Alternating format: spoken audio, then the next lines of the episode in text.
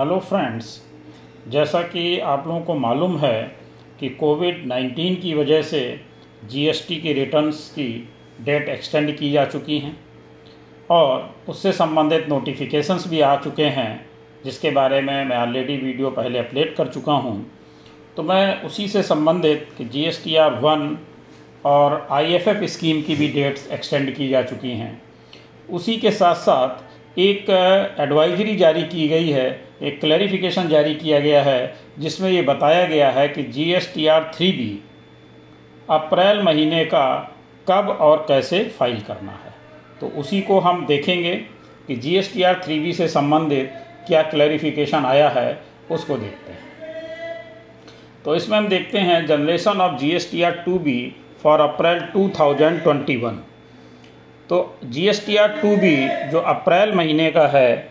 उसकी डेट के संबंध में बताया गया है। तो जैसा कि आपको मालूम है कि G S T R one अप्रैल महीने का फ़ाइल करने के लिए डेट 26 मई हो चुकी है और जो आई एफ़ एफ़ के अंतर्गत बी टू बी सप्लाई हमें फ़ाइल करनी होती हैं, उसके लिए 28 मई हो चुकी है। तो उसी से संबंधित है कि rule 60 sub rule seven of C G S T rules 2017 prescribed for generation of auto drafted statement containing the details of input tax credit in form GSTR 2B for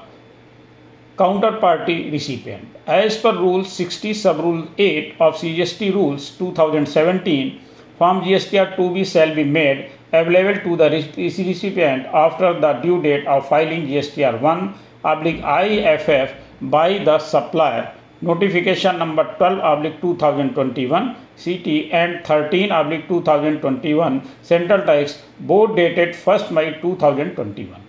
तो फ़र्स्ट मई 2021 को ये दोनों नोटिफिकेशन आए थे, जिसमें date extend के बारे में बताया गया था।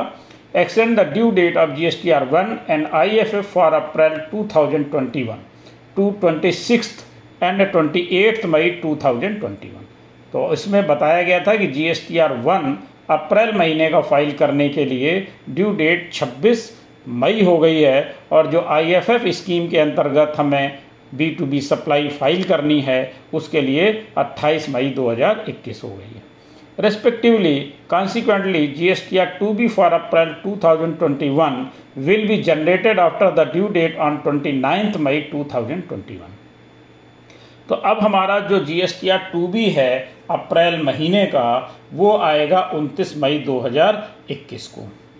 अब बात आती है कि G S T R three B हमें फ़ाइल करना है, उसके लिए ड्यू डेट है 20 मई। और हमारा जो G S T R one और आई एफ़ एफ़ से डेटा उठ करके G S T R two B में आता है, उसकी डेट हो गई 29 मई। उसमें आएगा 29 मई को। तो हम आई टी सी इसकी कैसे क्लेम करेंगे। तो उसके लिए इन्होंने बताया है taxpayers willing to file form G S T R three B for April two thousand twenty one before G S T R two B generation may do do so on self assessment basis यानी आपको अप्रैल महीने का self assessment basis पर अपना G S T R three B file करना है। यानी जितनी भी आपके पास परचेज है, परचेज बिल हैं, उनके आधार पर आप सेल्फ असेसमेंट बेसिस पर अपना G S T R three B file कर सकते हैं आई टी सी क्लेम कर सकते हैं notification number thirteen oblique two thousand twenty one central tax dated first May two thousand twenty one prescribes a cumulative limit under Rule 36 sub Rule 4 for ITC claim in periods April and May 2021. तो जैसा कि इन्होंने notification number 13 oblique 2021 में बताया है कि अप्रैल महीने में हम सेल्फ असेसमेंट बेसिस पर अपनी आईटीसी क्लेम कर पाएँगे और उसका जो भी डिफरेंशियल होगा, यानी अप्रैल और मई का कमुलेटिव बेसिस पर हम 36 सब रूल फोर के आधार पर अपनी आईटीसी क्लेम करेंगे। तो इसलिए हमें इसमें चिंता करने की कोई बात नहीं है कि हमारा जो G S T R two B है, वो बाद में आएगा या पहले आएगा। हम रिटर्न अगर फ़ाइल करना चाहते हैं तो हम G S T R two B आने के पहले भी फ़ाइल कर सकते हैं, क्योंकि हमें उसको आई टी सी को सेल्फ असेसमेंट बेसिस पर लेना है। तो मेरा ख्याल है आपको ये चीज़ क्लियर हो गई होगी। धन्यवाद।